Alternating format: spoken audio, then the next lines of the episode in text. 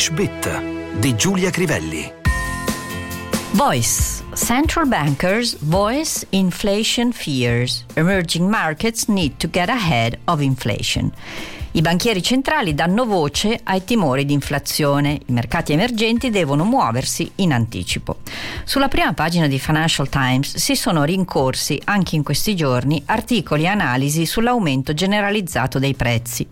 La prima parola che ci interessa è voice, qui usato non come sostantivo voce, bensì come verbo regolare, to voice, voiced, voiced. A number of parents have voiced concern about their children's safety.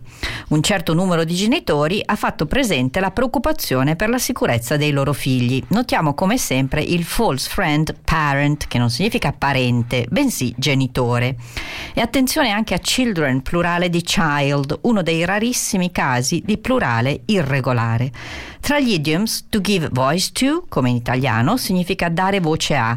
To make your voice heard significa far sentire la propria voce. With one voice, con una voce sola. The various opposition parties speak with one voice on this issue.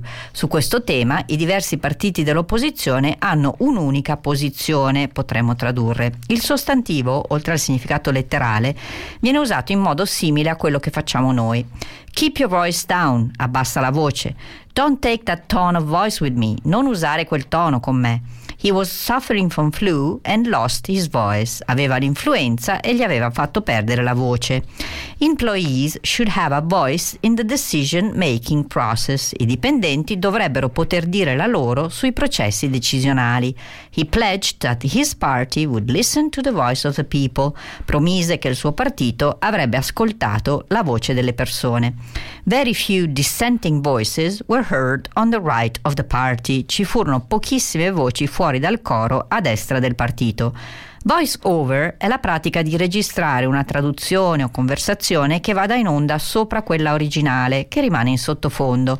She earns a lot of money doing voice overs for TV commercials. Guadagna molto facendo voice overs per le pubblicità televisive. Ed ecco un altro false friend, commercial, che come aggettivo equivale sostanzialmente al nostro commerciale, ma che come sostantivo indica gli spot pubblicitari trasmessi alla radio o in tv. Tornando al titolo di Financial Times, notiamo il phrasal verb to get ahead. She wants to get ahead in her career, vuole restare un passo avanti per fare carriera. He soon got ahead of the others in his class. In breve tempo divenne il migliore della classe. To get away ha un significato diverso.